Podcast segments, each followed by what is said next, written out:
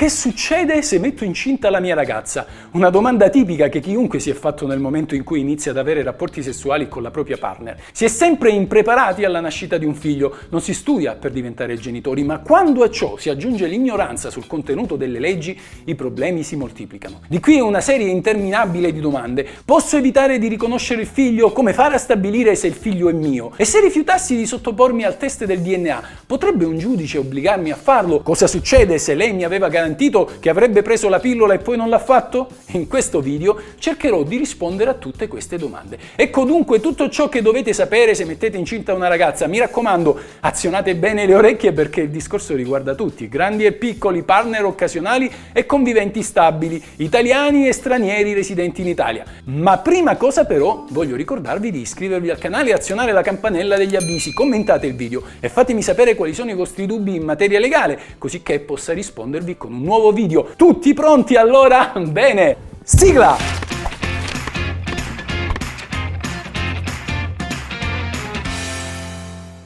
È passato qualche mese dall'ultima volta che Dario è andato a trovare questa sua amica e finalmente potrà passare un po' di tempo con lei. Mary gli apre la porta e subito lui le fa l'affascinante proposta di trascorrere una serata all'insegna del buon vino e della cultura, ma purtroppo lei mette freno ai suoi bollori perché c'è un imprevisto non indifferente. Mariangela infatti è incinta. Dario sconvolto comincia a sudare freddo e lei non esita a fargli capire che il bambino è suo. È proprio alle strette e questo carico di ansia non lo stimola a cercare una soluzione, ma a svignarsela in modo goffo e palese oltretutto. Dario, guarda che scappare non ti esonera dalle tue responsabilità di padre.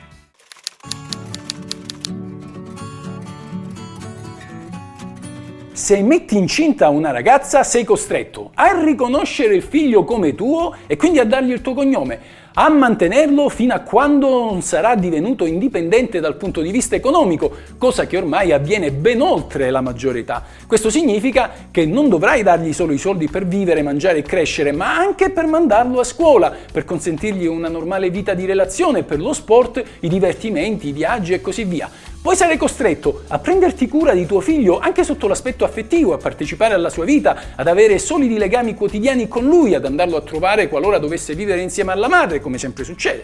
Inoltre, se metti incinta una ragazza, sei costretto a sopportare l'eventuale decisione di quest'ultima di portare a termine la gravidanza, anche se tu vorresti farla abortire. O al contrario, ad accettare la scelta della madre di abortire, anche se tu volessi tenere il figlio. Il padre in questo non ha voce in capitolo.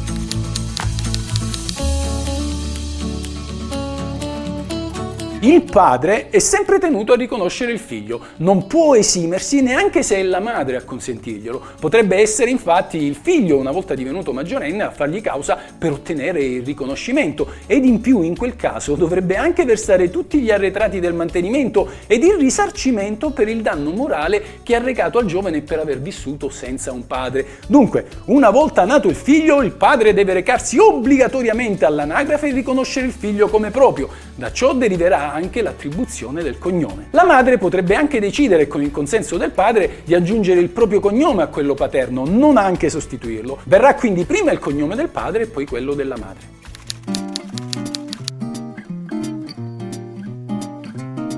Per avere la certezza che il figlio è proprio si può sempre fare un test del DNA in un laboratorio privato. Lo si può fare anche prima che nasca il bambino, a partire dalla decima alla quattordicesima settimana di gestazione. Il test del DNA si effettua con un semplice prelievo di sangue sia del neonato in piccolissima dose che del genitore. In questo modo si raggiungerà la certezza scientifica circa la paternità del figlio. Chiaramente non c'è bisogno di fare il test anche per la madre, come dicevano i latini, la madre è sempre certa, l'incerto può essere tutt'al più il papà. Una volta però raggiunta la la certezza circa la paternità, non ci si può esimere dal fare il riconoscimento in comune.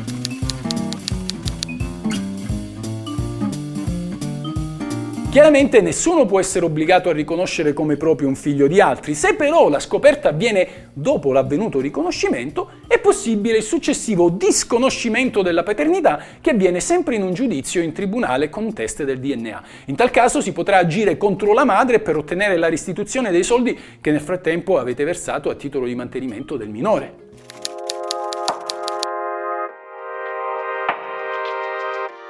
Abbiamo detto che il padre non può rifiutarsi di riconoscere il proprio figlio. Se non lo fa, può farlo al posto suo la madre o il figlio stesso. Questi agiranno in tribunale per ottenere il riconoscimento coattivo della paternità tramite il famoso test del DNA. In questo caso il giudice obbligherà il padre a sottoporsi al prelievo del sangue per verificare l'affiliazione. E se il padre dovesse rifiutarsi di fare il test del DNA o magari non dovesse presentarsi in tribunale, beh, in questi casi, secondo la giurisprudenza, il rifiuto immotivato di sottoporsi agli esami del sangue implica automaticamente il riconoscimento della paternità. In pratica il giudice potrebbe trarre un sufficiente argomento di prova dal comportamento del genitore che si sia dato alla macchia o non abbia collaborato con il giudice. Che succede se la madre aveva promesso che avrebbe preso la pillola anticoncezionale e invece non l'ha fatto?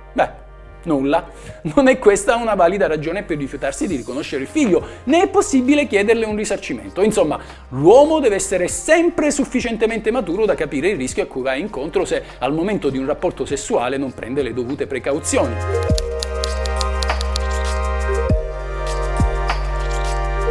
Vi ho detto che in caso di accertamento della paternità il padre dovrà versare alla madre un assegno mensile per il mantenimento del figlio. Nulla invece dovrà versare alla madre a titolo personale, contributo quest'ultimo che scatta solo quando una coppia sposata si separa. L'assegno va versato sin dal primo giorno di nascita. La misura di tale assegno può essere determinata dai due genitori di comune accordo. Deve comunque essere un importo congruo con le esigenze del minore che come noto crescono con il crescere dell'età, quindi è ben possibile calibrare l'assegno in base agli anni di vita del figlio. In assenza di accordo sarà il giudice a definire l'assegno di mantenimento, giudice a cui la madre potrà rivolgersi in assenza di pagamento da parte del padre.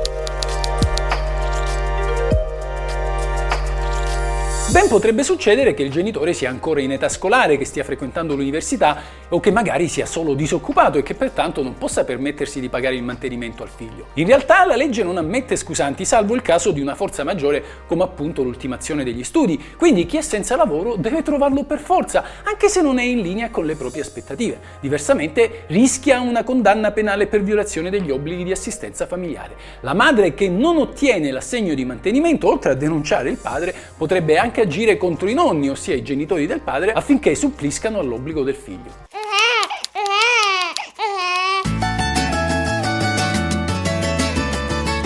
Scappare dall'Italia non serve. Tutti i processi di cui ho parlato si possono condurre anche in assenza del padre, ossia in sua contumacia. Quindi non solo ci sarà la condanna penale che al rientro in Italia sarà eseguita, ma anche la condanna civile al pagamento del mantenimento, il che significa che negli anni questo debito aumenterà tanto da non consentire più di poterlo ripianare. Ora, tutto ciò vi sembrerà assurdo, ma la legge ha uno scopo preciso, tutelare il figlio ad ogni costo, in quanto minorenne e quindi bisognoso di protezione da parte di entrambi i genitori. Chi è causa del suo mal pianga se stesso. Questa intanto è la legge.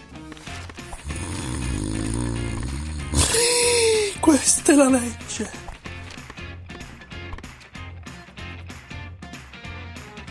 Ciao amici, se vi interessa sapere cosa dice la legge, come va interpretata, cosa si può fare e cosa non si può fare, il tutto in un linguaggio semplice ed accessibile a tutti, iscrivetevi al mio canale, questa è la vera legge.